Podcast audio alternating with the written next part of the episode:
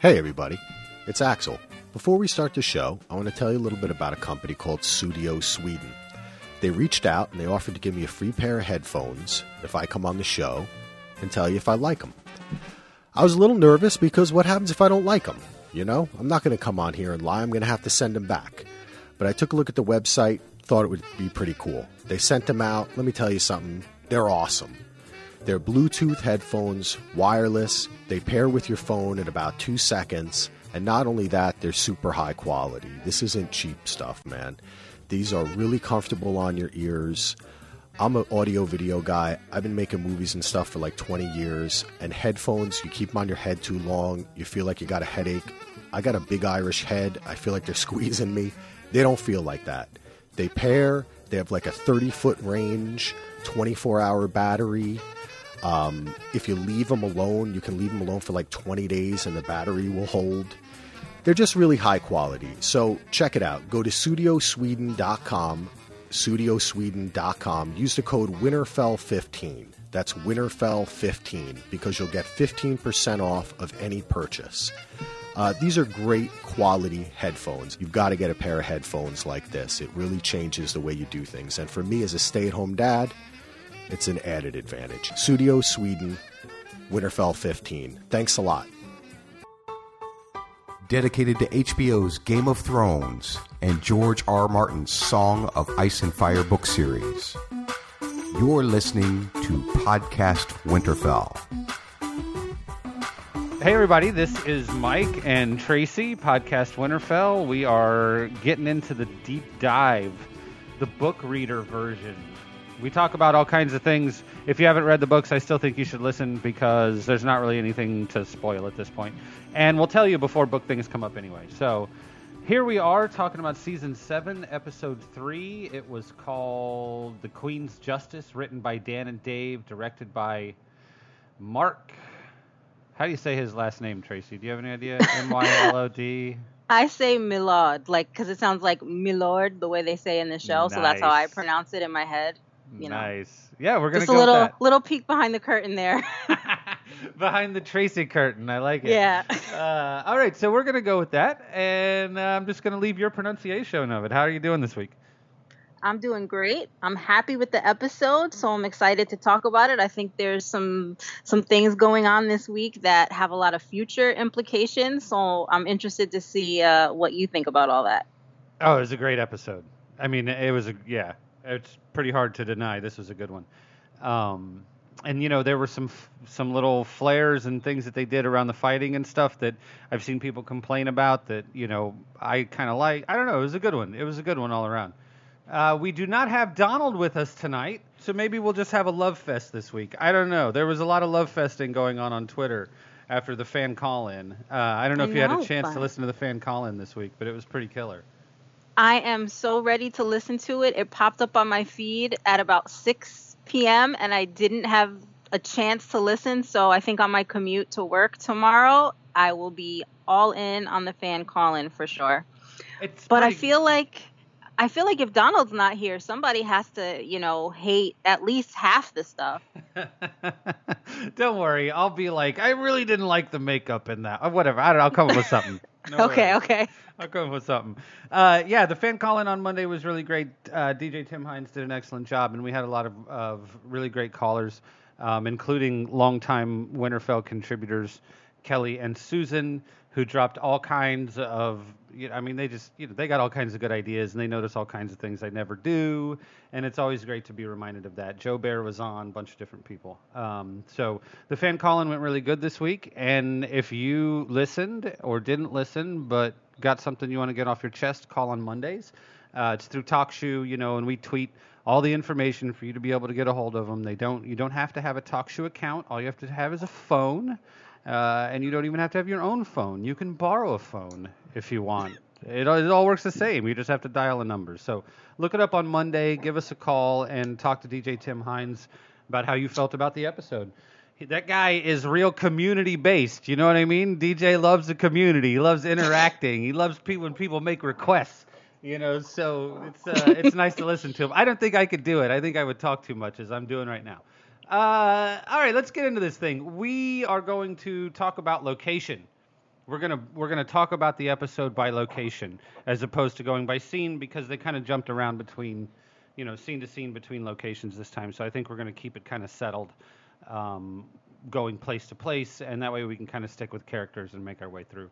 So uh, we open on another grand sweeping beach shot as Jon Snow and Davos arrive. Uh, they are welcomed by Missandei. She makes sure that they don't have anything sharp when they walk in the door. And uh, they go in and talk to Daenerys. This was the big Jon and Danny face to face. Didn't really feel like love at first sight. What did you think? No, and you know the ultra formality from Missandei, I think really threw Jon, you know, and Davos for a loop because they're so not formal. And it kind of reminds me of when Ned went to King's Landing and that like King's Landing butler guy greeted him and he was like super formal and Ned's like, "What? Like are you kidding me?" and like I just want to go to my room or whatever. Like these northerners, they're not prepared for for all of that and I think Daenerys is is so uh, intent on showing her power, like she's using that formality as a way to kind of say, "Take me seriously." But did it work? I mean, did it make a difference? Um, I think you kind of threw him off a little bit. I think he would have taken her seriously, but she doesn't know that. Um, I don't know. I So, thought okay, that's Miss- an interesting point. It threw him off, but it didn't necessarily change the outcome. But it definitely Right. kind of tripped him up. Yeah, yeah. I you don't did think kind of have to give Davos the wink and a nod to get him Yeah, to say King like- in the North. Right, like uh, you know, she didn't introduce herself, so like Get it I don't- together. Don't... make me hire Missandei. Yeah, and you know when Davos said this place has changed, I really wasn't sure what he meant. Like was he complimenting Missandei because, you know, there weren't like pretty people there before or like I I couldn't figure it out. What was your take on that?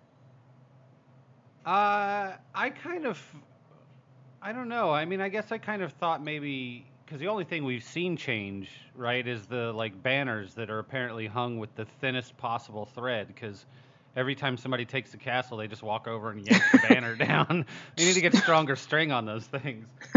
but we haven't really seen a lot of redecoration, I guess, right? So I kind of took it more as a statement about his mission you know, um, and his experience of it really than the place itself.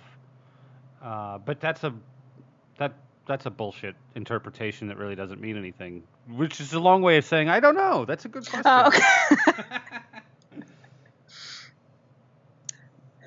um and like the whole walk up at first I was just like, "Oh my god, are we seriously going to like walk this whole thing with them?" And then when the dragon came, I was like, "Yes." yes. that to me was like an awesome way to show a like even though that you know the dragons exist or like you do believe that she has them that's one thing seeing it feeling the wind you know mm-hmm. as it sort of like flies over you is a, Yep. a totally different thing so it's sort of like saying like you know this is real. This is happening. You know, like, is this real life? Yes. Here we are.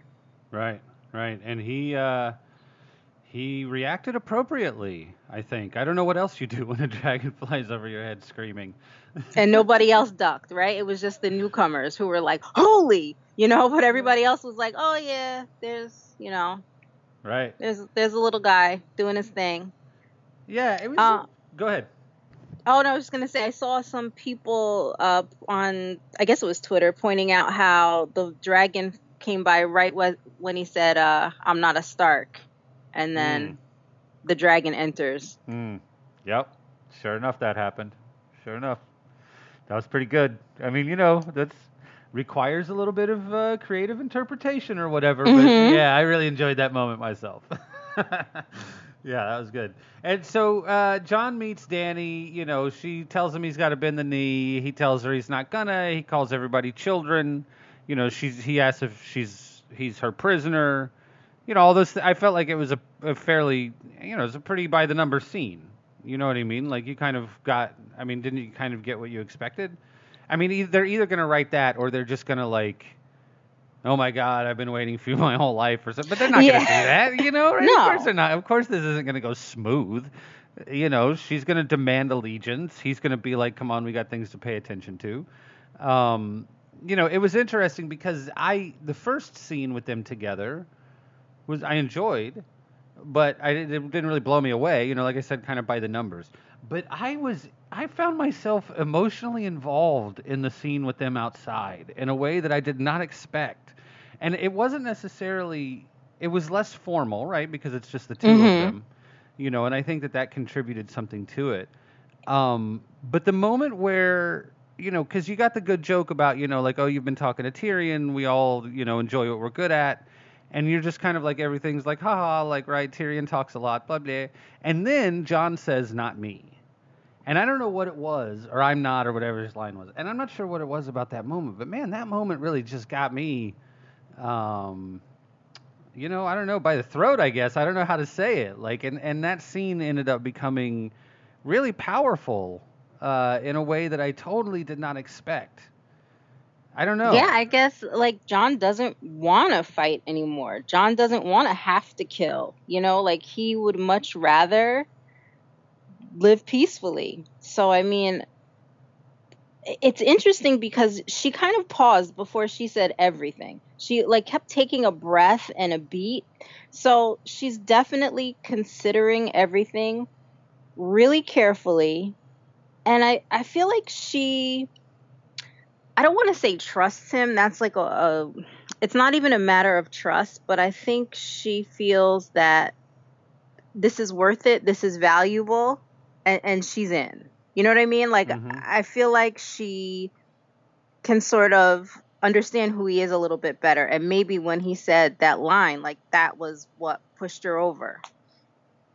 Yeah, I, I mean, I think that that she, I think in in the way you know what in the way that she talked to Tyrion after uh, she broke up with Daario, right? okay, after their big finishing scene, and she's talking to Tyrion, and they're in the the throne room in Meereen, right? And she's like, "I didn't feel a thing. I'm just ready to get it moving. Like, let's go, you know, right?" And there there's a, a kind of um, melancholy to that line for her. Like I felt like she said it in a way that she was kind of acknowledging the fact that that she maybe should have felt some kind of way about it. You know that she didn't. Um, and so I kind of I that was that was what that really reminded that moment really reminded me of was this idea that she almost wishes that she didn't want so bad to just get on a dragon and go burn all of Euron's boats, right? Which was her suggestion.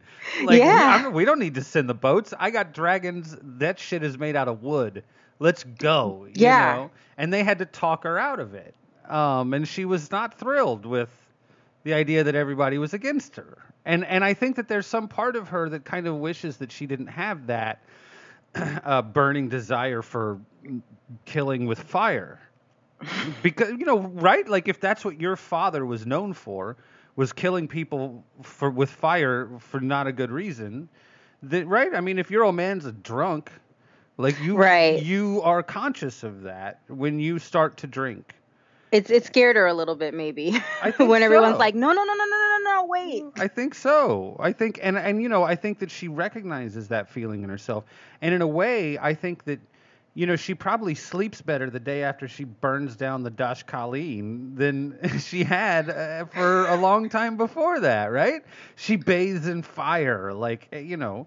So I think that that hearing that from him and believing it, which isn't you know believing that this is a natural thing to him, something he doesn't have to try to not want to kill White Walkers anymore, to not want to be the one who swings the sword. I think maybe she envies that a little bit. At least that's what I took out of her saying none of that in the scene. Well, I, I mean, and this is kind of like something that's been in the back of my mind through all these episodes. Do you find yourself doing some of the lifting for the writers? of course. Do you? I, I mean, I find myself filling in blanks constantly making up reasons why everything makes sense. Of course. And I'm like, is this a like is this a sign of only okay writing? Because I'm not saying it's bad. Uh, you know, it's fine. I'm enjoying the show. I'm happy, but it's like I feel like I'm doing a lot of heavy lifting this season, especially. I don't know. I mean, to me, I think that that most of the places that I have to fill in my own grout, you know, uh, you could you could fill it in in a lot of different ways, and so it doesn't bother me, right? If the, if it's one of these things where it's like what we're being left with is creative choices, as opposed to just like huge open gaping wounds, then I can forgive that. You know, the timing thing doesn't bother me. Like George talked about that in the books. Some chapters are 10 minutes long, some chapters take a year.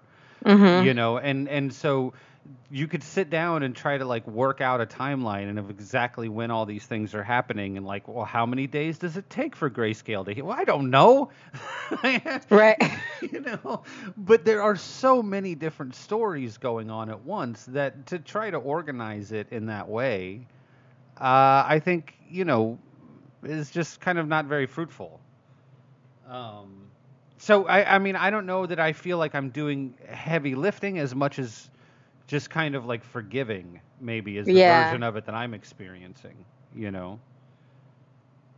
And Okay, letting 'cause I- yeah. be. Yeah, the timeline thing I'm okay with. Like I've kind of accepted it and now I'm just sort of like, all right, well as long as I know that is happening, if I can accept it in the book, which I have, I mean, and to be honest, we give them a lot of latitude with timeline, Mhm. with things happening way out of sequence, especially with um the last two books that came out. Mhm. I mean, you know, I can certainly deal with it, but it's interesting to hear you say, you know, that she didn't say any of that, but you kind of filled it in, and it just reminded me of how I told myself, I'm like, I'm doing their job for them half the time. Like when people ask me, you know, like, oh, what did you think of, like, how is it possible that this thing happened? And then I'm like crafting entire backstories, and it's Right. like, Right. what am I doing? But you know what? I mean, a lot of times when I end up when I find myself in that position, I think that when I consider the alternatives, I rarely like them better. Like I don't nec- I don't know that I wanted her to look at him and be like, "Oh, I wish I didn't want to murder everybody with fire." like I, maybe I didn't need that. Maybe what I needed was her acquiescing to his initial desire and not burning him with fire. You know, Right. quelling the flame one more time, right? So when I think about the alternatives, I think a lot of times my I'm, my I'm not I don't like my ideas better. So you know why? So so I don't want to get too I don't want to get too frustrated about it. You know what I mean? So Got it.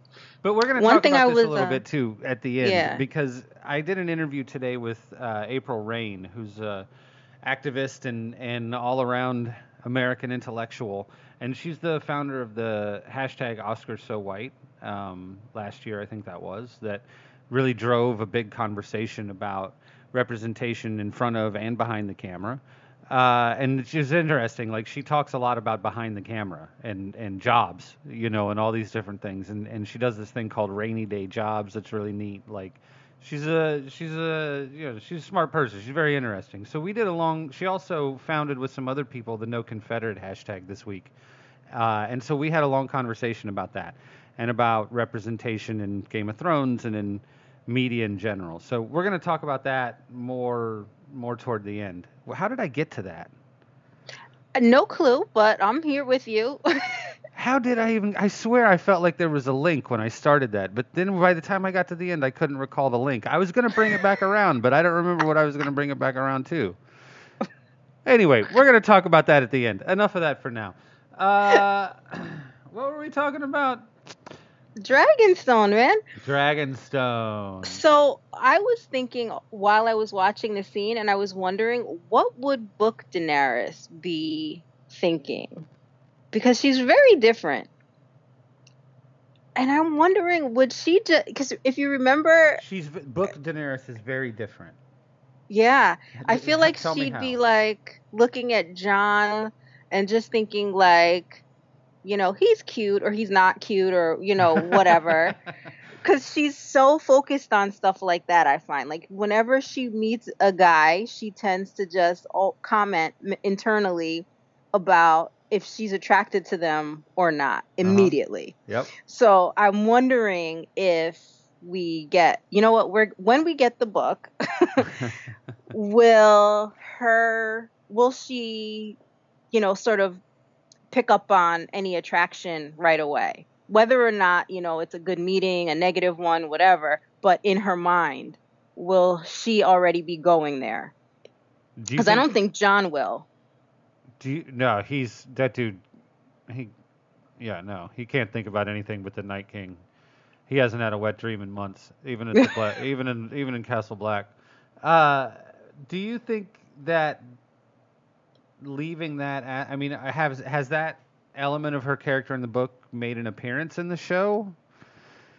I don't think so. I feel Right? like they have and and I guess it would look bad on screen because she would have to be saying all these things and that would make her look like a boy crazy Or like high batting her schooler. eyes and licking her lips, or something, Right, right. ridiculous, right? It would look terrible. I mean, it's one thing for a person to have a private thought about someone's relative attractiveness, you Sure, know, that sure. you know, that takes 2 seconds. It's another thing to force her to have a conversation about it with somebody and who's she to Barristan Jorah?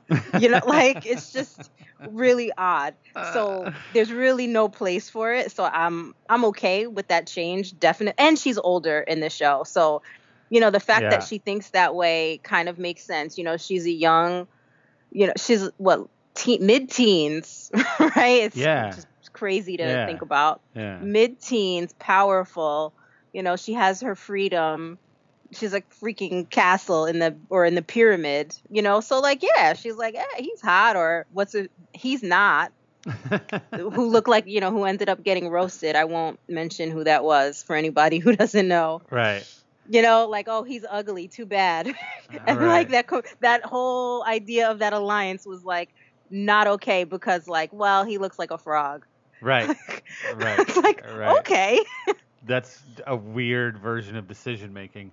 yeah Yeah. and and it's kind of nice. I think uh, on screen, this version of her is much better. I mean, yes, she makes mistakes, and uh, you know, she's certainly not perfect, but she's not, um, you know, flippant. She's not That's a good point. frivolous.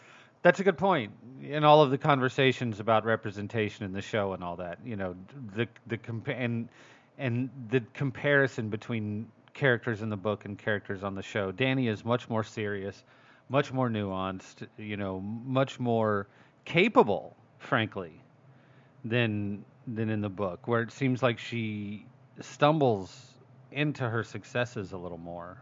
Mhm. But you know, we've also seen her advance a great deal in the show that we haven't seen in the book yet. So that might be one of those things too, where she has her Sansa walking around telling people to put leather on the armor scene. you know, halfway through book six when they get to Dragonstone. You know, you never know, Right, because where we left Daenerys, she's you know surrounded by Dothraki, right? I mean, Right. that's it.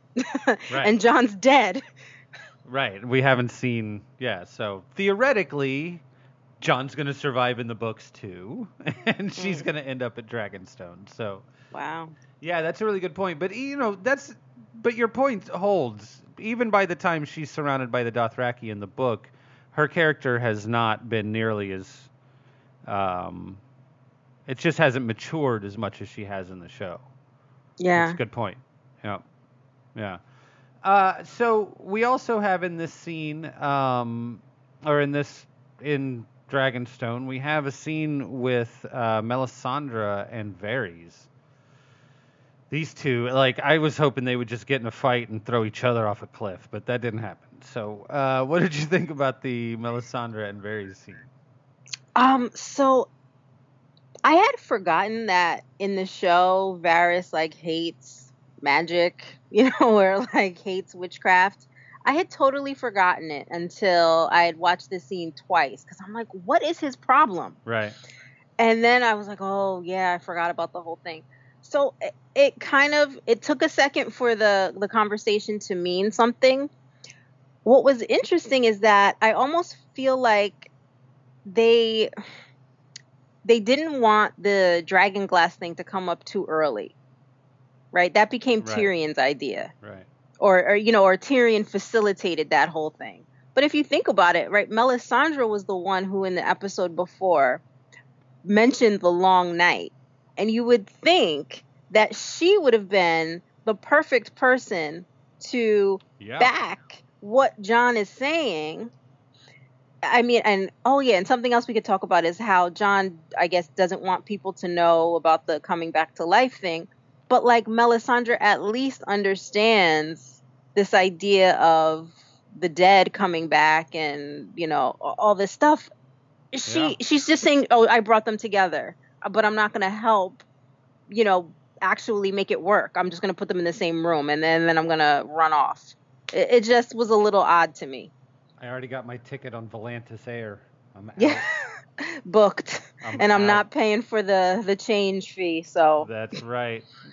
Uh, yeah, I mean, one of my favorite things about where we are currently is the idea that that varies is work. Varys, sorry, we got some. Oh, I think it was Donald that was busting balls about the way Axel was saying that about Varys uh, working with Cersei still.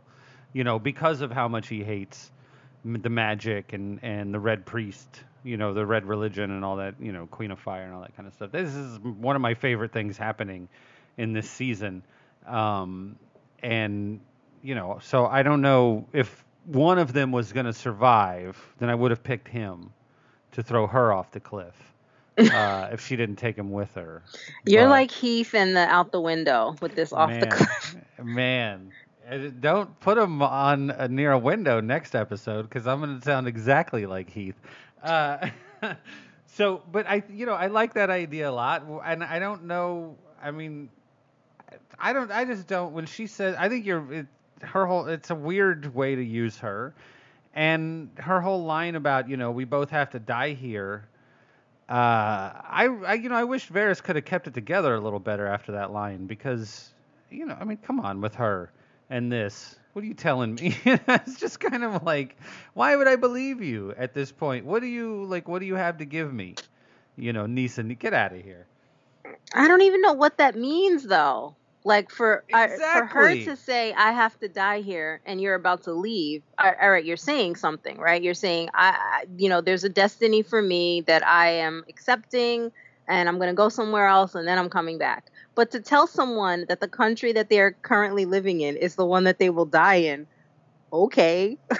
like She's just being I'm going to I'm to take that in stride, you know? Like, Right, right. I, I'm not really. I mean, maybe there's more weight to it, and you know, after two more episodes, it'll mean something. right. You know, but right now, there's certainly a question mark over my head. Like, I don't know if I get it.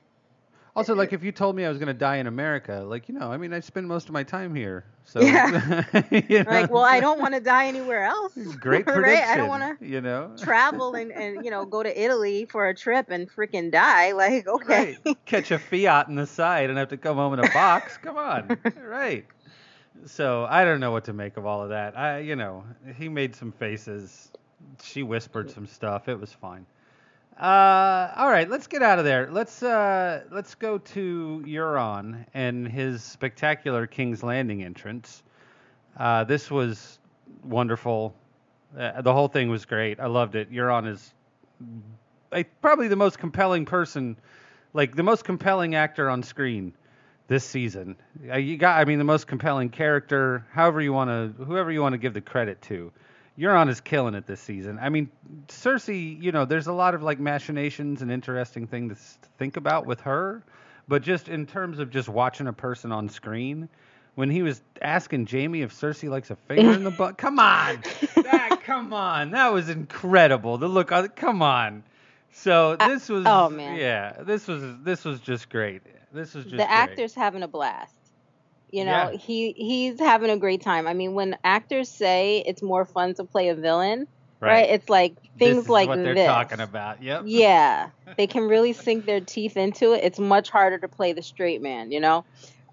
Yeah. Um, have we ever seen anything like that welcome in King's Landing? I mean, I don't even think Margaery's adoring crowds were as passionate as what we saw. I mean, I don't know how they got these like commoners to get so excited, but like I yeah. that, Well- that was surprising. that was one of the Euron's great lines in that scene. Was you know Jamie threatens to have his head on a pike, you know, and how much everybody's gonna like it. And you're on set or yours, they mostly just like severed heads. right? And I think Right. that was part of what he was talking about, you know, was that welcome that he got, uh, was because he was dragging prisoners.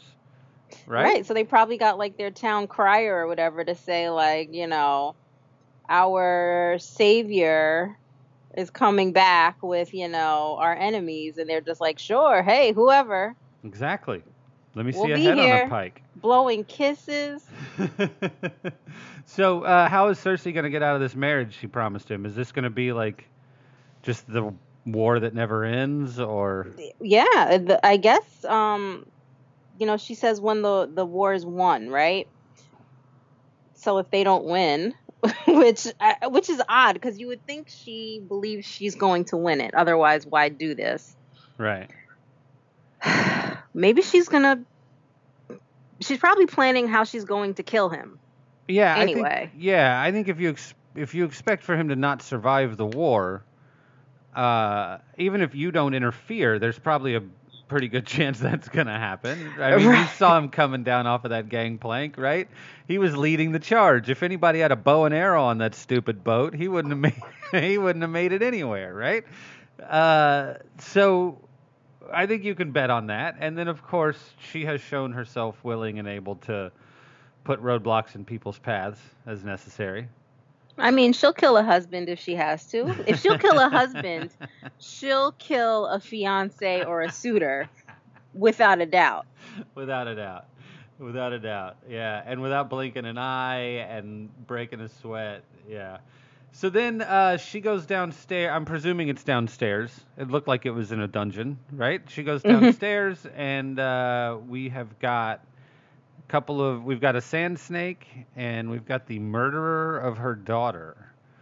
So this is uh, Lena Headey's Emmy tape for this year, right or wrong? I mean, really, her and Ellaria as well, right? Oh yeah, I thought uh, both of them really stood out. Um, Cersei has this line in there where she kind of chokes on her words a little bit, and it was just great. Uh, I this this scene didn't even bother me, you know, like you know, seeing you know the women chained up. I I saw a little, just a tiny bit of rumbling about like, oh, this show loves to, you know, have women tortured or whatever. but I, I didn't get that vibe from this scene. I kind of saw it just as revenge, just pure and simple. I mean, it wasn't for the fun of it. You know, it, it was for a purpose. This wasn't just sadism. This wasn't Ramsay, you know, getting some weird glee out of it. This was anger, right? It was sadness. Right. It was love. And Cersei's a little twisted, so this is how it comes out. You know, with this very elaborate Mm-hmm. way to make these people pay. Mm-hmm. And boy, was it. Oof. Yeah, uh, I, I want to, I should, I'm not going to stop everything to go and figure out this out exactly. I'm almost positive it was Susan on the Fan Collins show that was talking about um, the story of the Elder Stark, uh, and which would be Ned's dad and the Mad King. Yes, it was. It did remind me of that. It was a lot like that. Right where you're seeing you know like where basically uh, one person is is set up to where they can theoretically help the other person but in order to do so they're harming themselves you know and, Right. and this like you know they're pulling on the on the neck and all this kind of stuff and and it was leading to the idea that you know it's basically referencing Cersei as the Mad King everybody's like worrying about Dany going nuts but the Mad King has already returned Mm. Wow. Yeah, that because he had the the one around the neck and the other one was over the fire. Right. It was the the elder Stark, Ned's dad, was standing over a fire and was tied up. Uh, and it was was it Ned or Brandon? I don't remember. Brand. exactly. It was Bra- It was It was Brandon. Brandon, right? And if Brandon wanted to not choke, he would have to let his father burn. Right. And so, So he's pulling away, pulling away at his own throat, and then of course when he dies, the father drops anyway. Like it's just horrible. dies anyway, right? And so you know this reference to Cersei as the Mad King, I thought was really a really spectacular point. Um, and that whole scene was great. And she called Qyburn, you know, the most clever man she's ever met, which I thought was really like awesome. You know, I don't know why I'm digging Qyburn. I'm digging Qyburn, and I'm glad she's liking him. And he's less scary in the show, I think. Like he's a little more sadistic, if you remember. Right. You know, like his dungeon in the book. So I mean, I kind of can be okay with this one. I, I was a little when I saw that they were, I guess, with season three or whatever. When we see that Qyburn's going to be in this show, I'm like, oh my god, oh my god, like a little worried about like what are we going to learn about what he's been doing down there, and I'm kind of happy we didn't. That's not here because Right. this Qyburn is just sort of like a creepy mad scientist guy. He seems very effective, very efficient. Yes. You know, he's always Just got wants the answer please. right on time. Yeah. What do you need, my late? Like he'll anything she needs, he'll work on it. Like I don't know. I guess everybody needs a Qyburn. oh my god. What would the world be if everybody had a Qyburn? Oh my god. Uh, okay, so Cersei has this fantastic scene where she commits murder personally, not like having someone else do it, by her own lips. She commits murder and she says a lot of mean things and she reflects on and in some ways kind of mourns Myrcella, right? Mhm. and then walks immediately upstairs to get laid. now, wow. I mean, wow. Is that hate sex? Is that what is that? I don't know. If, have you ever had revenge sex? I don't know that I've ever had revenge. Certainly not murderous revenge. I can't relate to Cersei at the moment. Can't relate. but you know, I guess it's just when you're base in your world, you know, your worldview, when you're the most powerful person, I guess you indulge, right? I mean, Man. what what else is there to do? I mean, I guess there are some people out there who would just start eating, right? And other people who would choose to drink, and other people, you know, who would start a fight. Right. Cersei finds her brother. oh my goodness. I, you know, uh, yeah, all around. I mean, good scene and everything. The execution was great, all that kind of stuff. But just the mindset of it was just wow. Just kind of kind of took my breath away. Like to be completely honest, you know. and, then, she didn't even talk about it. You know, like it wasn't. Yeah, yeah, not bad. I think uh, he's he has a good trainer. He's not missing, you know, his lower body day, which is good. There you go. I hate I hate it when guys only work on the mirror muscles. You know, like you gotta. It's it's a whole body. You need symmetry. You need balance, there you go. and I appreciate it. You need a strong base to be able to Yes. swing a sword, right? Yes, you There do. go. Um, but like it's not like she needed Jaime to talk to her about it to, you know, sort of cleanse in a sense. It, it was almost like doubling down.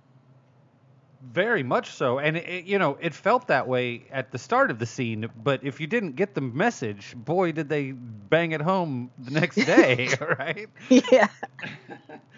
I mean, that was a big doubling down, absolutely. And she literally said out loud, "I'm the queen. I could do what I want." Right? Mhm. I mean, uh, do you want to? Does it? Do you want to talk about Bernadette, or are we over Bernadette? Oh, is that the the handmaid? Yeah. Yeah, I I saw some speculation. Well, it's not really speculation. She has been Cersei's most trusted servant. She's been around since at least season two. Well, Um, not that, but Oh. what, so tell me, what do you think? Go ahead. So let me listen to you first. oh, uh, it, it's not that deep. It's just you know she's it's the same actress, and it's you know she seems to kind of like be moving up the ranks by selling everybody out that she possibly can. And then there's the interesting question of like, is the haircut mandatory now? Okay. you know i loved that whole question you know like everybody's got to get their hair cut because she does uh, you know, just kind of that general conversation around it. Now, to me, I have a like, you know, cheat with you, cheat on you policy. You know what I mean? Like, I kind of like, I, if she's been selling everybody out to Cersei, like, why on earth would you think that she was going to really be loyal to Cersei? She's loyal to selling people out, right? Like, which is a completely different thing. So I don't know, you know, I don't know still that I trust her but I did like the haircut conversation. Okay, your part is probably a lot more interesting than that. No, well, I mean, I, I wish I could say I thought about this on my own, but I didn't. I read it somewhere. Um, I'm trying to think of which recap I read that had this in there, but the writer said that they bet that that Bernadette, I, I always call her Sanelle because I think that's the name in the book. So I'm glad you told me her name. That um, Bernadette is actually Arya, and that's how. So I mean, that's just speculation, right? Eh, they don't know. They were, but I was just like, wow, right? Because if I know some people ha- were talking about when that after that moment with Nymeria, when she said that's not you, maybe she, you know, realized that's not her either and went back to her list. Oh man. And it's like, how are you going to get to Cersei? Like, how? And you know her handmaid who probably does leave occasionally and is accessible might be a way in so when Man. you know they wrote that i'm like at first i was just like what and then i sat with it Yeah. oh man so i mean if that turns out if it doesn't who cares it's kind of just a cool idea you know for I'm reading about haircuts. Yeah, that's way cooler. No, the haircut. Well, the haircut thing is funny because they they used to say like um actresses would always have a friend with them that was 10 pounds heavier you know so like to always make Right. you look thinner you know so it's almost Right. like okay ladies everybody take your turn get You're the getting an extra quarter inch. Where's That's the it. queen this week? You're going a little bit shorter. Yep. sorry Yep. That was uh I I like the scene and and you know I I just I'm really digging Cersei uh and Lena Headey is just killing it in terms of you know she just is owning uh every moment of I just believe it you know she's owning every moment of it so I think she's great in the role. I, r- I really do. And if you think about how Bernadette kind of reacted to seeing Jaime, mm-hmm. you know, if I mean Arya, I think would jump back Mm-hmm. From that where maybe Bernadette had been Oh. hearing had probably heard those rumors forever had probably seen more you know sh- she knows what's up already i Right. mean why is she you know so the more that i sat with that little theory i I- or maybe i'm doing heavy lifting for the theory i don't know but i liked it and uh, i'm gonna i'm gonna hold on to that one because that'd be pretty cool Yeah. Well, and that, you know, uh, it's Cersei's statement about, you know, we're going to need clean sheets could have been just another part of the doubling down, or it could have been because she already knows Bernadette has seen this. Mm. And, you know, it's going to be fine. I mean, you can kind of read that either way, right? So, oh, man. Incest. It's really weird. All right, uh, let's go on to her meeting with the Iron Bank. I, um, cool scene. What'd you think? yeah so I, I miss his hat but you know hey uh huh. I'm not a purist, but I would like the hat. Right. Um, so it was interesting how he kept mentioning Tywin, Yes. Yes. and you know that that's all Cersei needs to hear, right? Like Mhm. that just fuels her. She's just like, finally, these people can see, Right. you know, that What I Tywin never could daughter. somehow. Yeah. Well, that was the big thing to me was you know Tywin uh, spent so much of his time trying to talk Jaime and Tyrion, or well, Jaime really just into you know kind of taking on that heir role and all that kind of stuff. And Cersei was so clearly the next gen. You know, uh, Tywin was so clearly Tywin 2.0, uh, and you know it was just it was great to hear him say that, and more than once He could have said it Mhm. again. I would have been fine with it, you know. And I just that scene really kind of blew my mind because I she said, you know, give me a fortnight and I'll pay back my debt. And we've been talking about this damn debt for three seasons. You know, we've been talking about Casterly Rock being out of gold for two, right? So I'm just killing my brain trying to figure out how she's going to murder this dude from the Iron Bank and make it look like she paid him.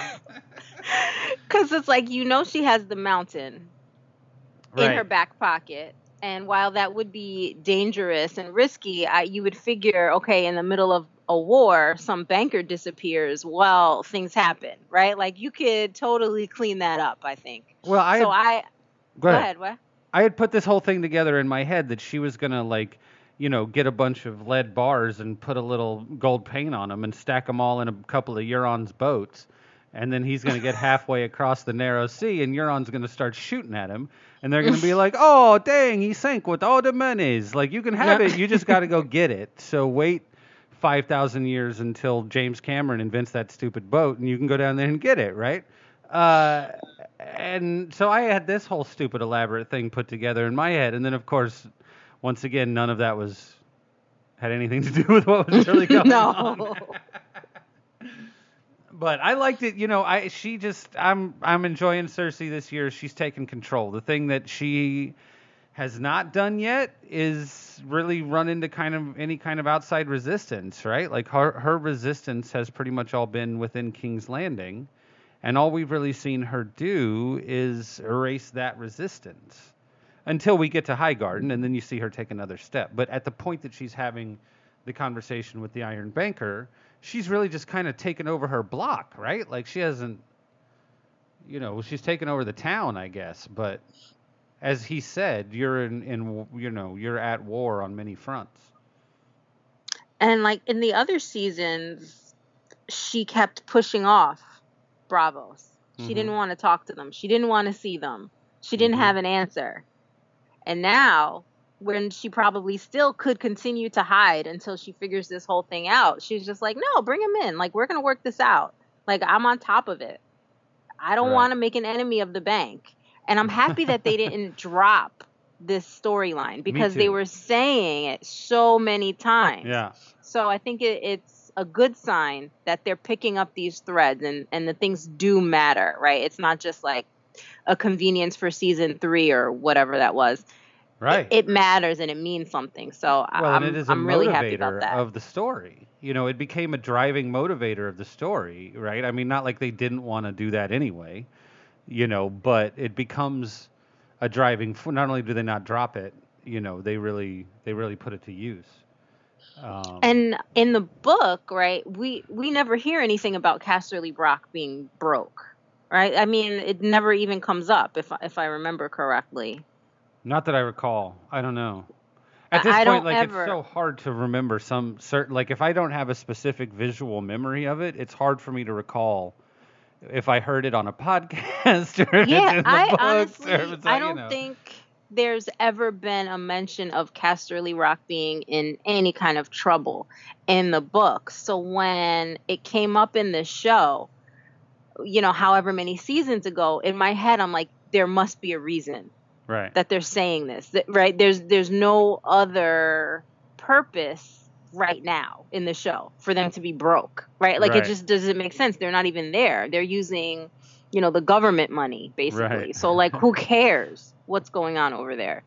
But you know, it's interesting that this was probably plotted, maybe loosely, but plotted out yeah. that it, it did, does matter that they don't have any money because they have this debt and they're going to pay it and we see how they end up getting you know getting the money it's interesting Yeah. Okay, but how they got the money was so good. Let's say that's actually I and we're I, we every, I can't stick to a format clearly. So we're gonna we're gonna save High Garden yes for the end the way it was placed in the show, right? Because Yes. there's there's things to talk about at High Garden. Uh, all right, let's get out of uh, what of uh, King's Landing. And where do we go from King's Landing? I guess we go to Winterfell, right? yeah All right, so everybody's all mad, like, oh, San- what does Sansa know about leather on a? What does she know about armor and blah blue? And eh, this is, I didn't, I was what if- what else has she been doing? People have been complaining, and by people I include. Oh Lord, do I include myself? Like, please don't let me.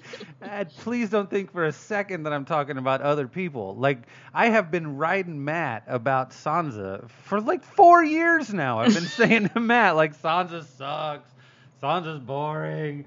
Turn the page. You know all these things, right? And now finally we see Sansa. You know, I thought this was Sansa's best episode of this entire series.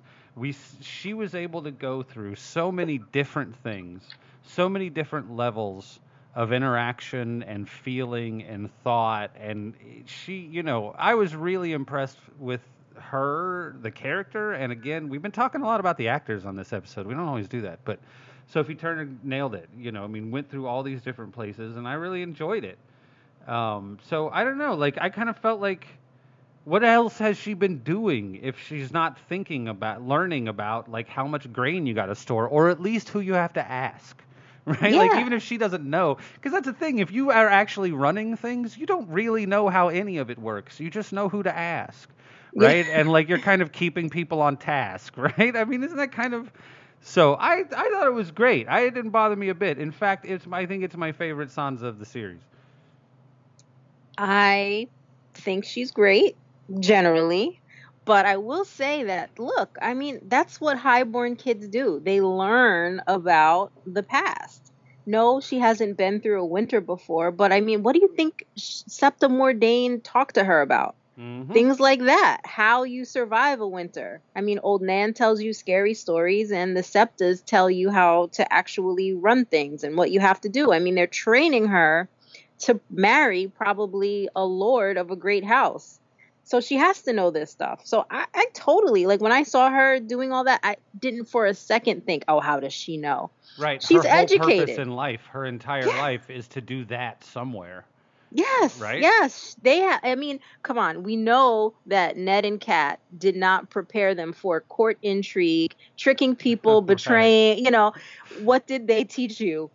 Armor, right? Make sure you have food, horses, people to work the land. Like that's the stuff that they learn. Right. And when she said, you know, this is the safest place to be, and the attack coming from any direction, and people are going to come here, and when she, like, all of that, it sounds to me like she would have heard Ned say that, you know, or if not, I mean, it just like she's been around these people. I don't know. That stuff didn't bother me. I thought it was great.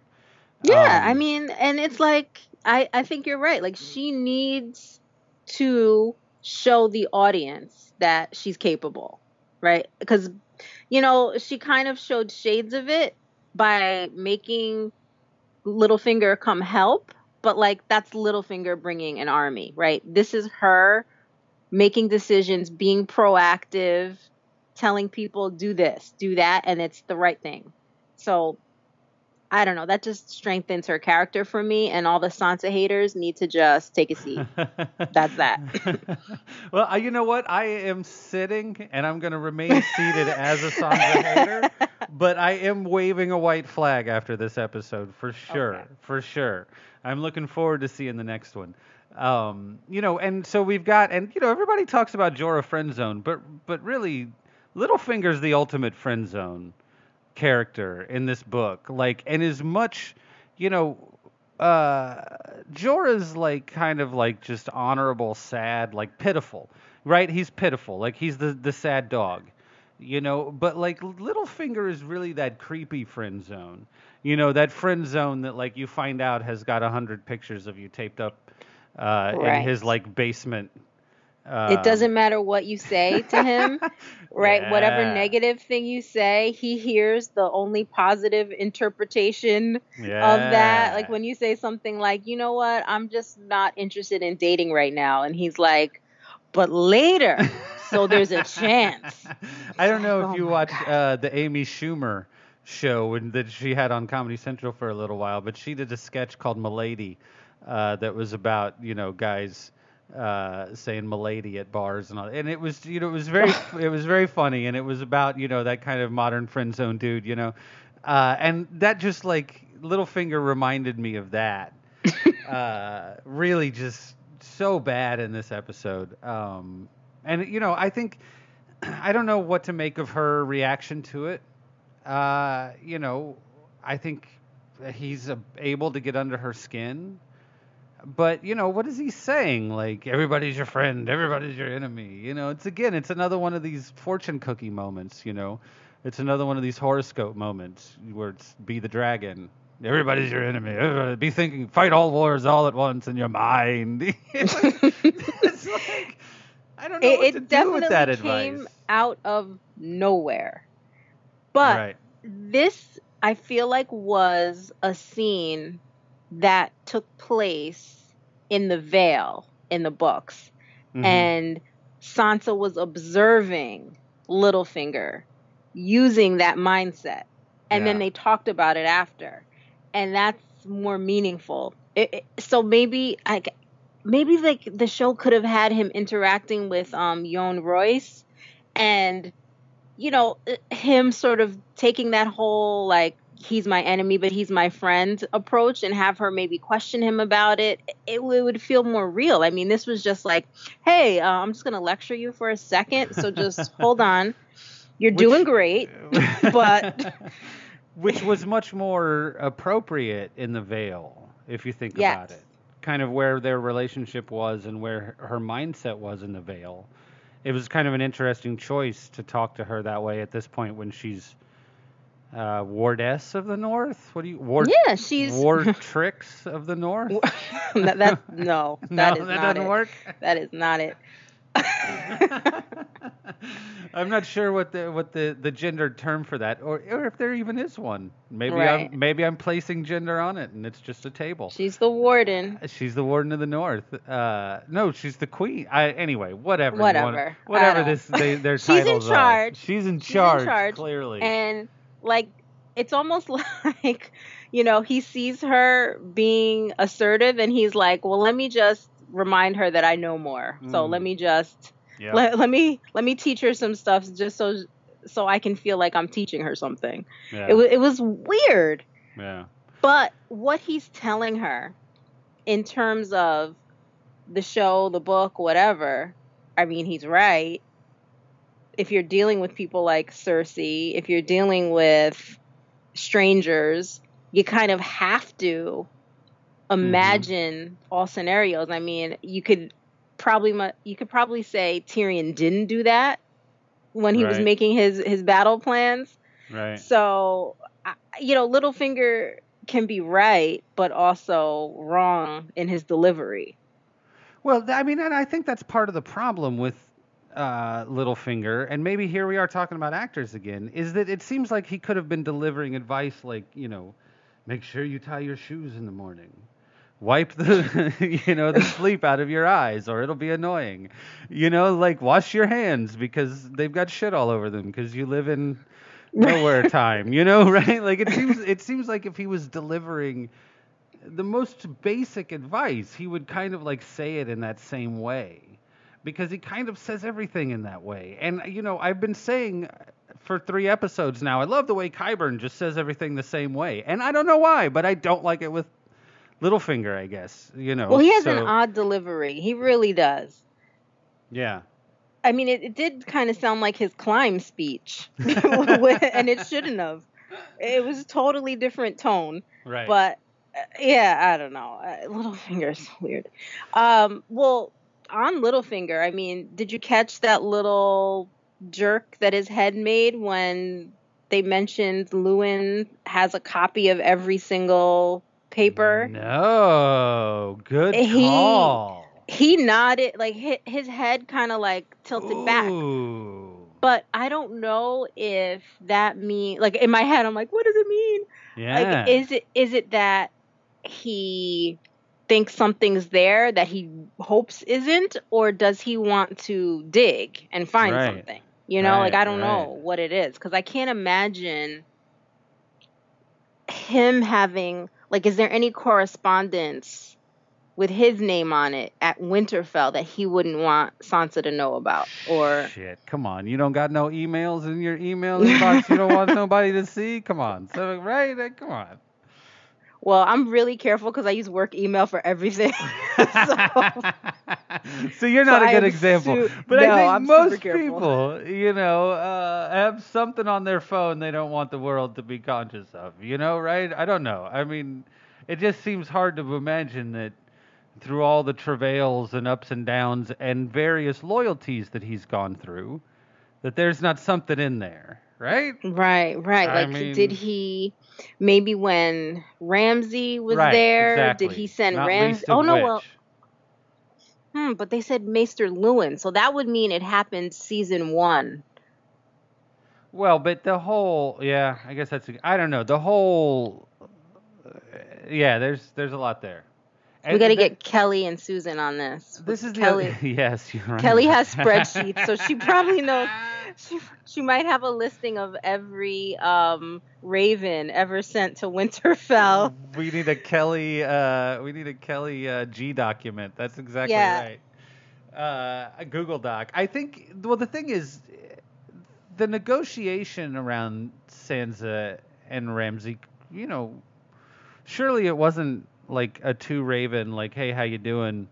Spit on the hand and shake it type of thing, right? Like, I mean, that had to have taken a while to work out. So even if it is Luwin, uh, well, I guess Lew- I don't know. I guess Luwin wouldn't.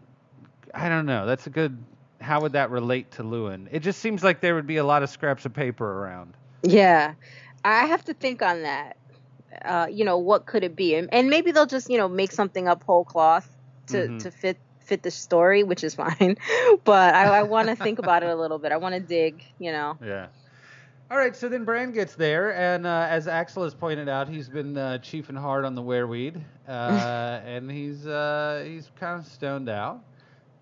We see th- uh, him arrive. Sansa cries and hugs him, and his arms work, but he doesn't hug her back.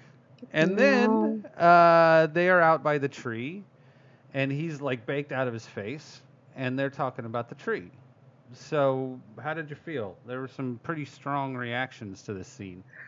Yeah. Um, you know, on the just to quickly say, I kind of hate that Meera didn't get a line in the episode.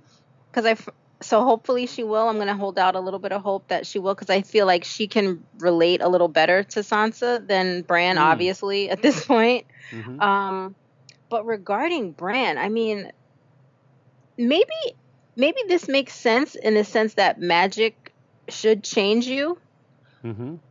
and it, it it's it's logical, right? And that he's different. But I didn't expect him to be this different. And it's almost like he he forgot who she was or or like he knows that they're related in that sense it's kind of like if someone has amnesia and you're like oh that's your wife or you know Mm. and you're like oh okay so like i like this person great. I've seen a bunch of pictures of us that look like they were from 10 years ago. So I Right, guess it's you're like- telling the truth. I believe you, but I don't know how to act like this person is my wife because I Right. can't remember anything. So so it's like he's just functioning. He's like I know who Sansa is. I know that I'm her brother and I can talk to her about things, but like there's nothing there. There's nothing behind it. And I mean, is he there to just report back to Jon? I'm uh, like the whole thing kind of has me a little confused.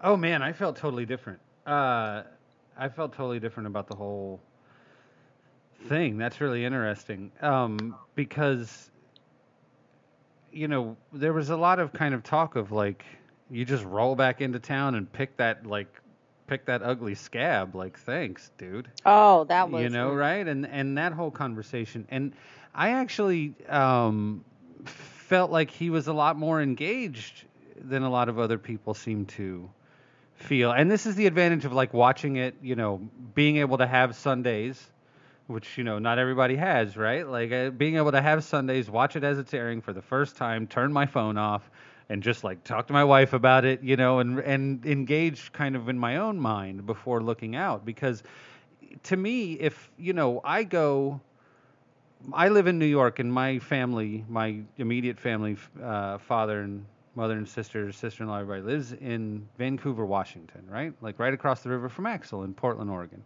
Now, if the next time I go there, my sister tells me that she is the six-legged frog and that she can see the future, I'm gonna be like, "What the hell are you talking about?" Right? And no one would wonder why. You know, I was like, "That's insane."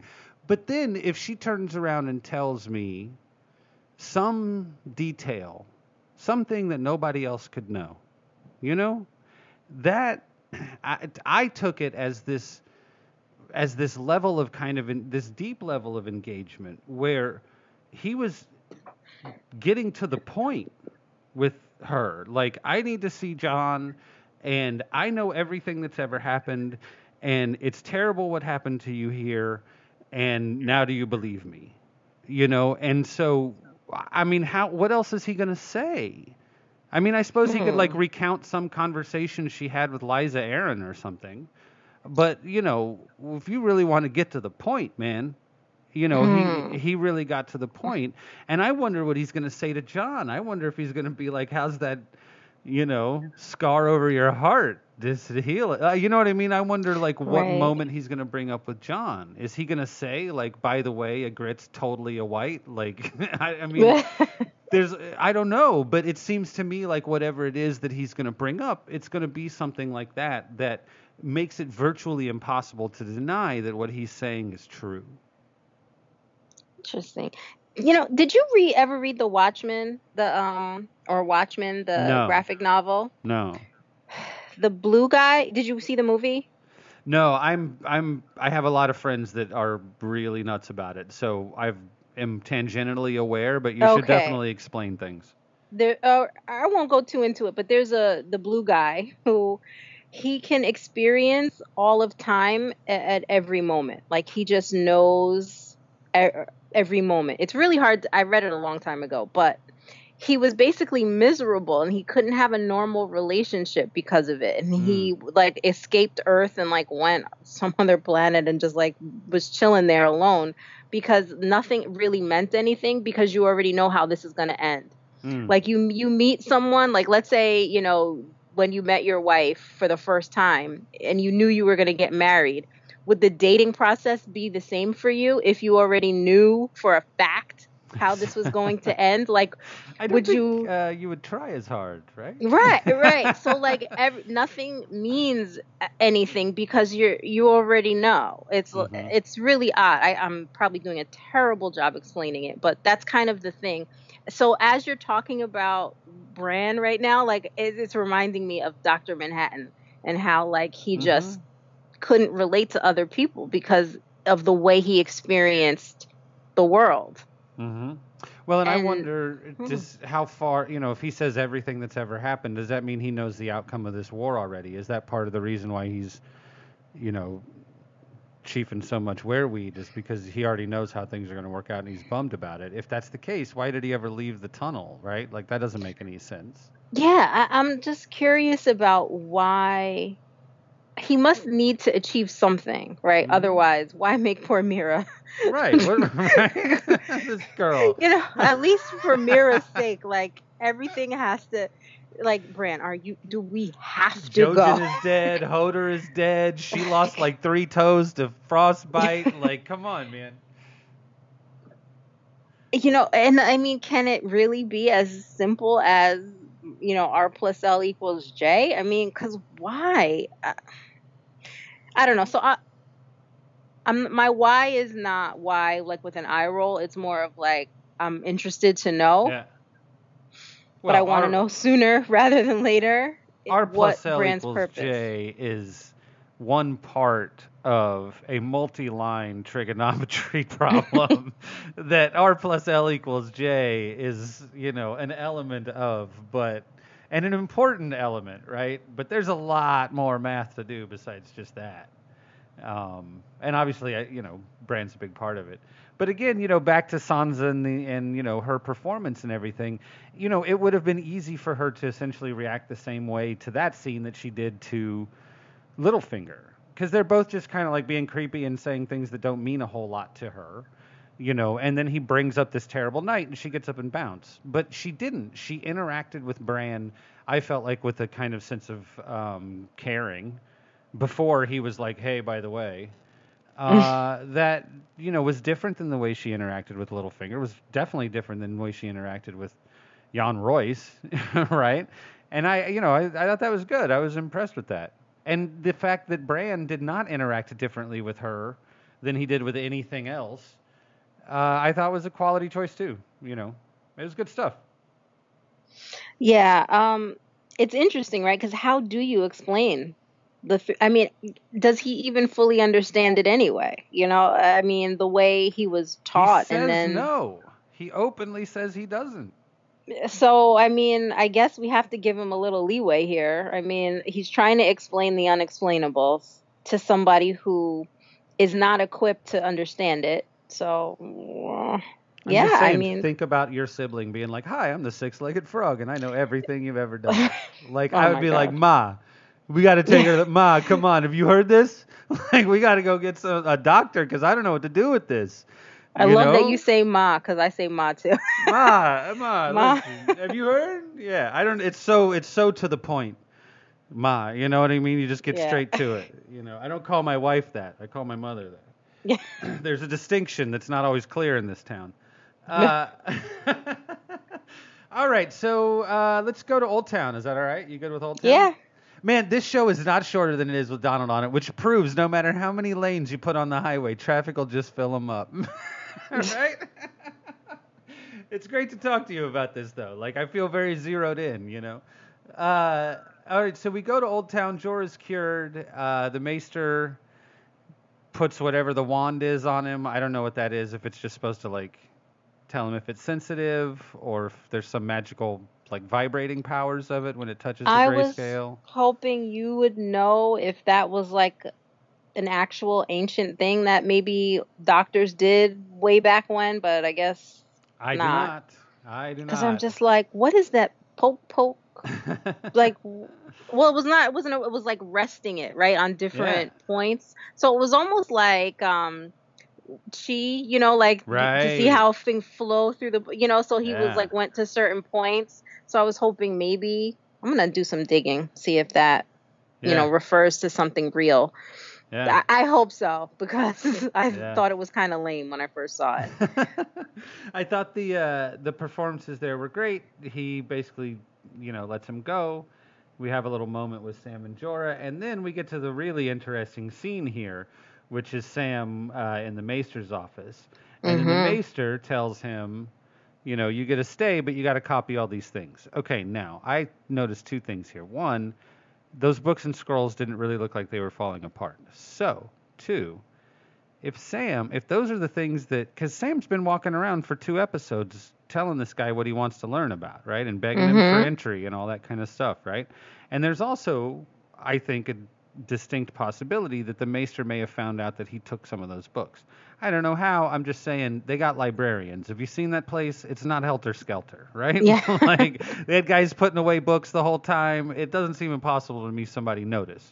So if what he's if what the archmaester has pulled here is all the books from the special section and he needs Sam to copy them, then not only does Sam get all that information, he has a copy he can take with him, and the archmaester gets around you know the library, you know the lady or the guy or the you know who they are. You Yeah. know you know the look on their I guess there's no lady library, but you know the look on their face when they don't want you to like take the book to the one other section of the library. or right what- they you know, want you to right? be right there Yeah.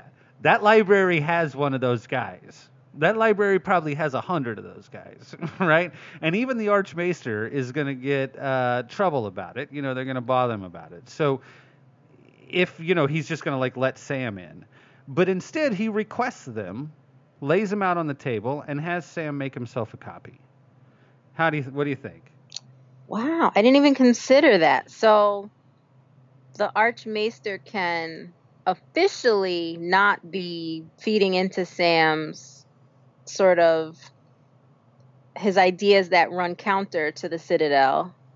While But- at the same time, indulging him and saying, "Hmm, I may got the good believe you, but I card. can't. I can't say I believe you. right? So let me help you without helping you." He's got the Citadel Library Black Card. You know, like he can get whatever he Yes, wants. You know, he's got an unlimited checkout of limit. You know, all that kind of stuff, right? Wow. So that would be ideal, actually. I would be- mean, it's a little bit of heavy lifting, but wouldn't that be cool? I like it. And that would mean that this Archmaester is like a cool guy, you know? Like he's not a I mean, I think this scene kind of shows that he is pretty cool in the sense that he could have flown off the handle and kicked Sam out on his ass.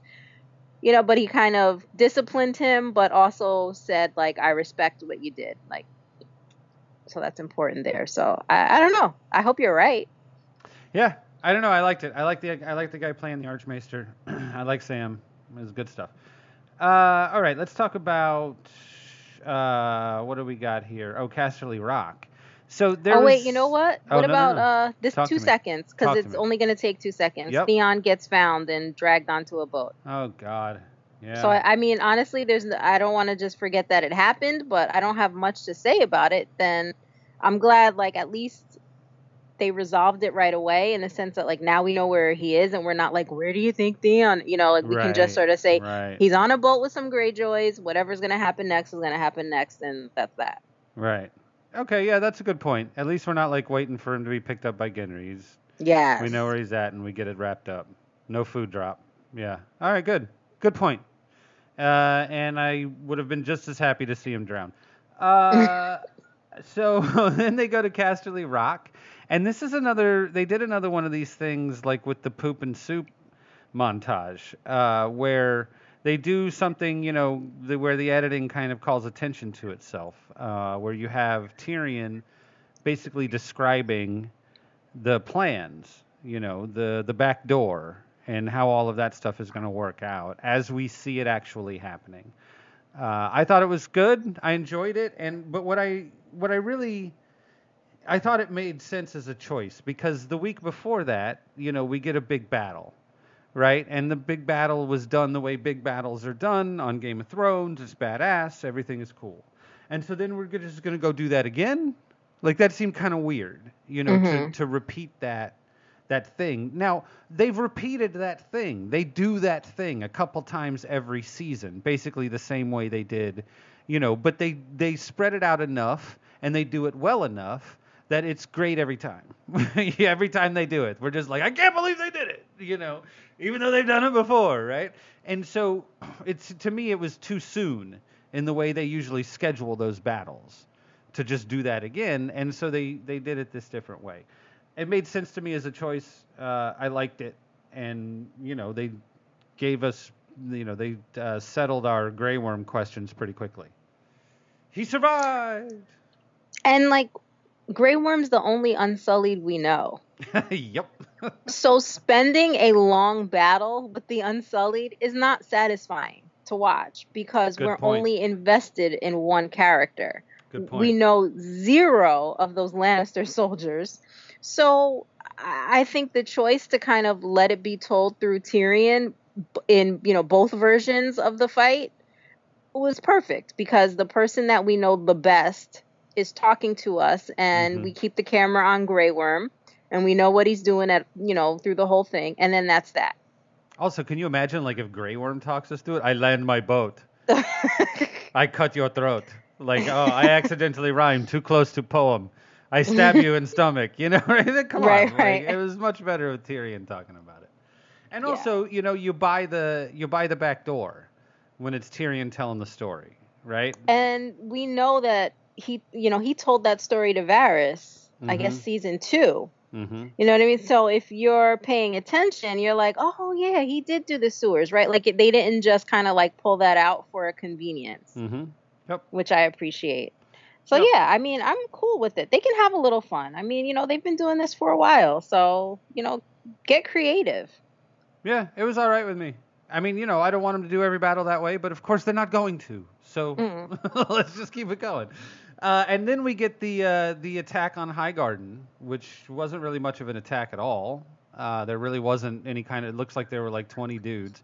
Oh, you know one thing that I forgot. Um, the shot on impregnate was Yeah. spectacular. I mean, that is like juvenilia raised to art. It just was so anyway it just was really i it was really good you know it's not one of those things that like rearranges how you think about life but when you're storyboarding this show man cool idea okay uh, sorry we'll move on now um so they take High Garden. It doesn't look like there's much of a fight. It looks like there was like 30 dudes in the courtyard, and they were apparently all guarding a hundred bu- bricks of gold each. I don't really know why they had all that money out in the yard, but uh, whatever, it's fine. Uh, Jaime goes in, and he has a conversation with the Queen of Thorns. That was pretty deep. How'd you feel?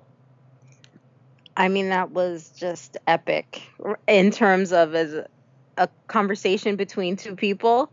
Mm-hmm. My goodness. mm-hmm. How does someone remain so composed, so savage? I mean, you know, you're pretty much facing death and you're just like, still, this is going to be on my terms. And in a way, the way she, in a way, when he told her there would be no pain, she kind of reacted like she won. Mhm, like she yeah. won anyway, in a way. Yeah. You know what I mean? And that was like, you know, we hear about a mobster that dies in his sleep, and everybody's like, "Hey, good for him." you know, like at least there was no pain for her. I mean, it never crossed my mind that Jaime and Cersei would ever know how Joffrey died or Mm. who was behind it. it. I just, I never thought that they would get past the whole Tyrion thing. So this revelation, because I mean, Jaime clearly believes her. You know, like the look on his face was just Oh, yeah. like. Oh yeah. And and he never fully bought that Tyrion did it anyway. I mean, yeah, Tyrion said it to him later, but during the whole trial and stuff, I don't think he thought that Tyrion was behind that. Right. So he's you know, she's saying this and he's like, "Holy, holy, holy." Of course she would protect Margaery, uh, you know. So now it's also like what what does this change for for Jaime? I don't I don't know if it changes anything for Cersei because you know, she's of one mind at this point. Oh, she's been but- mad since her mother died. Yeah, exactly. Right, mad. Jaime, Jaime though, will this cause a rift Mhm. between the two of them if he's like Tyrion's not the enemy, you know, you're you're a monster with this whole thing like I mean, she called her a disease. Mm-hmm. Right, like Yep. imagine telling It's a big word. someone that the person that they're in love with is a disease and deep down he knows Yep. you know there's something to that And she She's will not- destroy you. yeah i mean the truth is what really hurts and man she she gave it to him that was Man. that was the truth tea Yep. Yep. Yeah, and she nailed it. You know, she she uh it was a hell of a performance and I really liked that final shot, you know, the wide shot of her at the table in the very elaborate room. and they didn't Uh, even show her you know slump over or anything nope. you know it was almost like we're going to remember her you know sitting up head up Well, in a way the show respected her the same way Jaime did in her Yeah. final moment. You know, giving her that dignity um of dying alone and and without peeling her face off. yeah I mean, like Joffrey style, not Arya style, but you know what I mean, clawing at her throat, you know, let alone hanging her outside of uh, King's Landing. Man, good stuff. Hell of an episode. Hell of an episode. A lot of stuff. A lot of stuff happened. I, I did not imagine them taking High Garden. I couldn't figure out how they were going to get out of this Iron Bank thing. I kept thinking like that, you know, the Iron Bank had some secret army we didn't know about that was just going to show up and just dump everybody's checkerboard on the floor, you know, right? Like, and just ruin this whole thing. But obviously, none of that is going to happen. She has completely erased the Tyrells from existence. You know, she got obviously the Sam's dad is Yeah. you know, I mean, I was saying when we were talking about initially, I was saying, well, I think he's going to go along, but he's not going to, you know, he'll protect her. Was kind of what he was saying, you know, like he would protect Highgarden or so. Well, clearly, once Huh? again, you know, uh, Bronn was there, but he didn't get a line, so that was kind of he got he got a line, but Tyrion said it. Yeah. So- he even got a really good line, but Tyrion said Tyrion delivered it. Uh, but yeah, that just I mean you know wrapped up a lot of of uh, loose ends and really you know moved us forward because at this point Cersei's now not only paid off her debt but presumably uh, they might even have made a little money, right? Yeah, so I mean, so she has the crown lands, the reach, which controls the food, Mm-hmm. And you're right, quite a bit of money. And let me see. So Jon is or Sansa is controlling the north with Jon. And and she has the Iron Islands. Yep. Dany's on Dragonstone. And Dorne is just there. I mean, do they have She said I cut the head off the Dornish snake. Was what So I guess there's just no leadership. This is what there. she said to the Iron Banker. So, Right. but they hadn't actually, as I as I understood it, before they were attacked, they were on the way to Dorne. You know, they said like when we oh yeah, she says when we get there, I'll treat you to a Dornish whatever, right? You know, mm-hmm. instead of drinking this arbor piss, you know. So, so they're on the way to Dorne. So that would presumably then leave the Dornish army just without a leader that we know, but not without an army. Right. Maybe okay. even that they are, and sense. they're also they're on, uh, they're on the water, so they should have some sort of navy, right? I don't even remember about ships Coming I mean, we've up. seen ships with the you know with the sun spear on it, right. but so it I wasn't mean, that many. It's not wasn't an armada. So are they free agents or I don't know. I guess. I mean, it, but they also like Cersei just killed the you know so sort of free agents, but they're hostile to at least one team. Yeah. Yeah. right. I mean, they might want to fight. I don't know. Who knows? But so yeah, you've got Dorne, and, and then you've got the neck, uh, which is, I mean, basically empty since the the. Uh, oh, and they have um you know the Riverlands.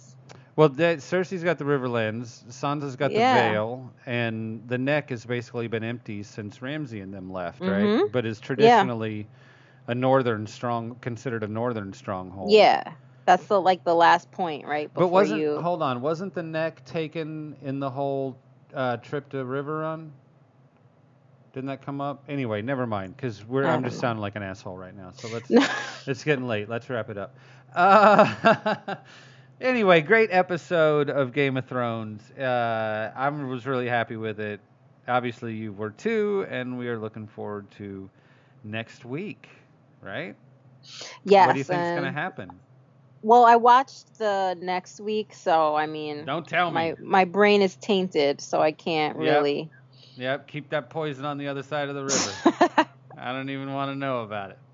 See, I was I was team no trailer, so I'm letting myself watch next week on. Yeah, yeah, yeah. No, I'm no. I, you know, I try to. I read all the books, but don't watch the trailers because I don't. I live. A, I don't make any sense at all. Uh, all right, so that's it for the show. Let's talk briefly about this whole no Confederate thing that happened uh, during the episode this season.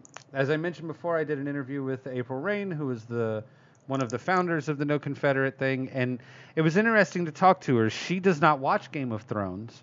Her husband watches Game of Thrones, uh, so she's familiar, you know, somewhat, right, with kind of the storyline and so on and so forth and what happens. But because she doesn't watch the show and there are no episodes of Confederate, there wasn't, you know, it's not like we could sit around and break down characters uh, and talk in that way, you know. So we talked more generally kind of about questions of representation in media and questions of how culture really like affects our walking around daily life, you know, and, and the ways that art changes us, um, which was a really fascinating conversation.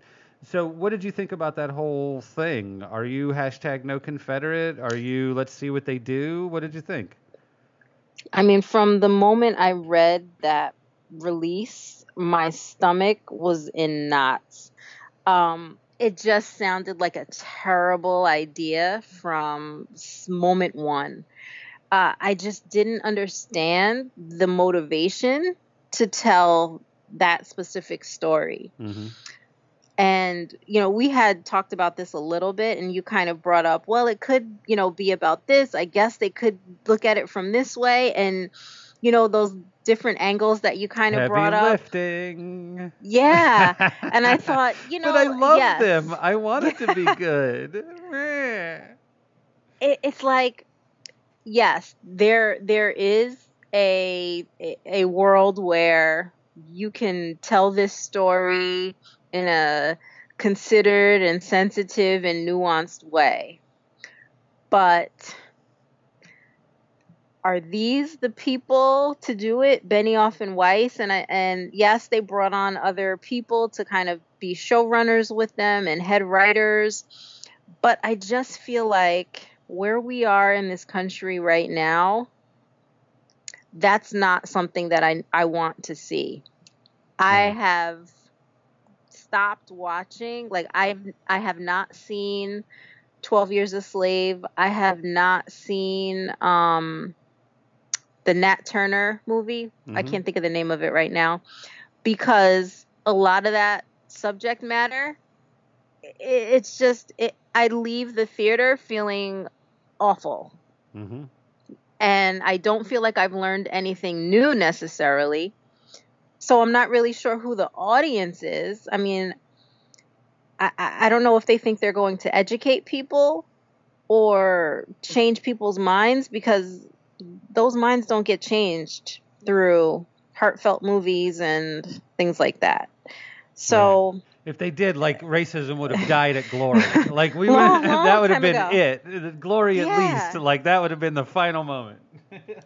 yeah so i I mean as much as i love you know premium cable and peak tv right.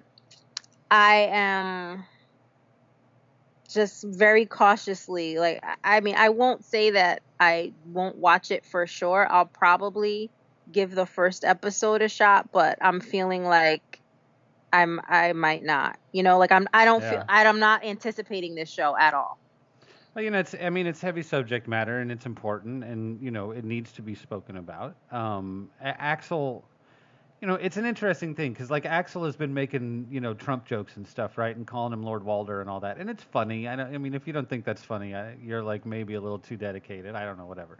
Uh, but I am- have been having a very interesting experience with Game of Thrones this season, which is that like as an adult, like I don't enjoy very many things uncritically you know i i kind of have to force myself um into you know like it's hard to swim and like think about anything besides not drowning right like there's Right, there's right. physical things that you do that that take your that take concentration take your mind away from things but there's very few things that I do uncritically and very few things that I enjoy uncritically because that's my curse. I don't know how else to say it. It's just the person that I am and maybe I just have read too much or whatever. I don't know how else to be. So this is what it is, right? And somehow, you know, because I worked on the election unit uh, at Fusion last year, and so I spent a year and a half, you know, every single day talking to people who were absolutely certain that the day that Donald Trump was inaugurated, that their life was going to end.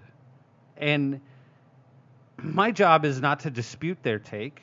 My job is to report it, right? Like I am there to present them a platform uh, and to try to work within that platform. And if you know if they say utterly ridiculous things, it's my job to kind of work with that too, right?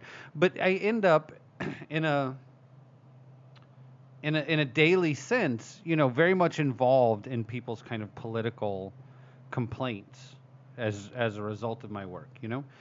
And I don't mean to say that like to denigrate it. It just that's what it is. There, I get very few people who are like, "This is great." Like this thing worked out so well for me, you know. Like let's talk about mass incarceration. Mass incarceration brings Christmas presents to all the boys and girls, you know. So somehow this season of Game of Thrones, I am enjoying uncritically. There's this weird level of escapism that I've been enjoying with this season that I have not experienced with entertainment as, as, in very few very few times as an adult. Um, and so like I don't want to come on here and talk about Donald Trump. I don't want to talk about North Korea and all the things that are happening in the world, you know. And I also know that we have listeners who don't agree with Axel, you know, who are right, right. who are on the like let's give him a chance about a lot more than just this TV show, you know. And I don't like they don't come here to listen to me talk about any of this stuff. They you know, they come here to hear us talk about the show. Right? And uh and and I kind of want to just do that. Not for anybody certain, not for fan, not for anybody in particular, but for myself because it's nice to take a break and talk to you and Donald about dragons and whether or not we like Cersei's dress and like Sansa sucks and then great, awesome because none of that has any consequences uh, in my daily life, you know. Um, but when it comes to something, you know, we talked have talked a lot about this show and about everything about it, you know. And when it comes to these kind of bigger picture conversations, you know, I think it's important to like to take a step back and to say like, what does she really mean? What is this no Confederate thing actually about? Because you can't explain something about that in 140 characters. You know, you can't do four minutes on Roland Martin and really get your point across, right? But you can do an hour on podcast Winterfell and you can talk. you know, Right. you can talk to me about what your purpose is and, and what you think this is going to accomplish and why and all these different things, you know. And it was um you know, it was an interesting conversation and I think it was really valuable. And I think that if you don't agree with her, it's still worth it to listen and give her a chance to explain herself.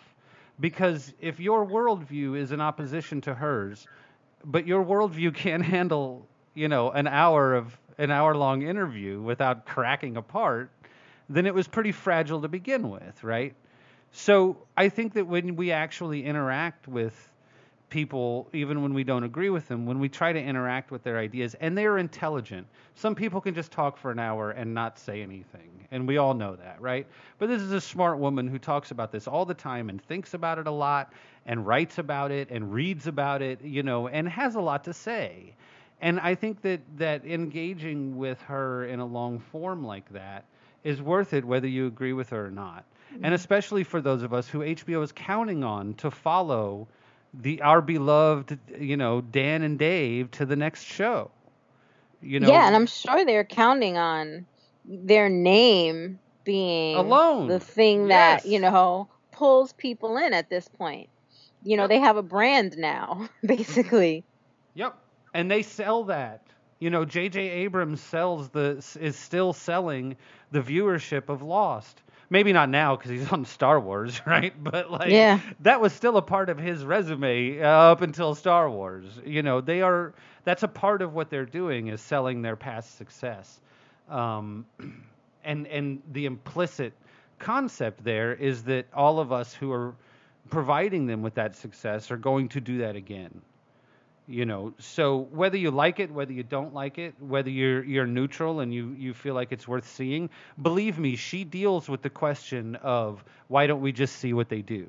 She deals with that you know at, in in in a lot in in some depth uh, and because obviously i'm not the first person to ask her that question or point that out.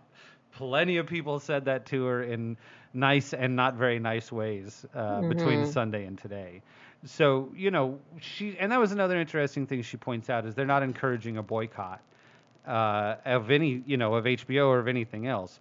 They're just encouraging activism around this particular show because by the time there's a pilot episode, they've already spent a bunch of money on it, and by the time they've already spent a bunch of money on it, their decision making is different. You know, Right. they've stated very uh, so far nothing's been written. There's not even an outline. So they've paid these guys for the idea. But that's a whole lot different than you know. You see, the, they're going to be expecting to have the kind of budget they've got on Game of Thrones at this point, don't you think? They're going to want to have fancy costumes and big wide shots and a ton of CGI. Well, yeah, the ex- expectation's going to be there Exactly. that the quality will not be any less. right. So I think it's also important because um, it kind of deals with the whole hashtagivism mhm. and how social media is being used for people to, especially marginalized people, to reach wider audiences and find each other online and talk about uh, kind of just experiences. I mean, I know I was tweeting during Oscars So White Mhm. and I think one that I read, but I wasn't necessarily a part of, was "Not Your Asian Sidekick."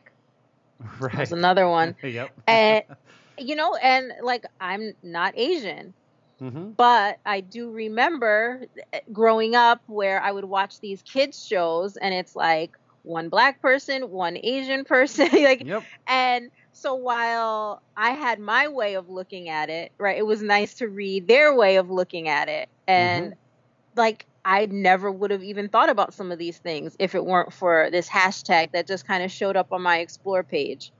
Yeah. Yep. And I would be shocked if, in the course of the hour that I talk to her, she doesn't say something that most people haven't heard before or thought of before. She certainly said things that I haven't heard before or thought of before, and this is a part of my life on a daily basis. Um, you know, these conversations, and and today's James Baldwin's birthday, and I love him so much.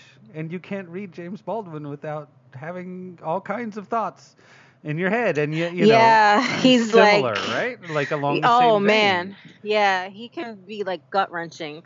Absolutely. You know, and she, as you know, I fully expected, made points and and said all kinds of things that would never occur to me because I'm a different person. So I think it's you know, whether however you think you feel about it, I think it's worth giving it a listen. And no matter what, like, she's not going to give you grayscale through the ear through the headphones, right? So, No. all right, we've been talking for like ever, Oh and goodness. uh, I'm gonna get off the phone now and uh, sit around and dream about what's gonna come up next week. That's not true. I'm just gonna go watch the episode again. uh, do you have anything else to say? Is there anything we left out? That's it, I think. I mean, look, there's a feedback show, so if anything comes to mind, I'll I'll get my feedback in There it is. to to Axel. There it is. Yeah, uh, we've been doing feedback episodes as long as we uh, haven't, you know, as long as we have enough stuff to keep it interesting. So send your emails, your Twitters, your Facebooks, your smoke signals, your uh, I take snail mail. Totally down with snail mail. Uh, what else? You can call me and leave me a voicemail. There's all so Mike, many options. Mike, go to go to bed, Mike. Good night. Good night. Thank you for listening to Podcast Winterfell. You can find the podcast at dvrpodcast.com. You can support us on Patreon at patreon.com backslash DVR. Can email the podcast, podcastwinterfell at gmail.com, and you can follow us on Twitter at Winterfell Pod and on Facebook, Podcast Winterfell.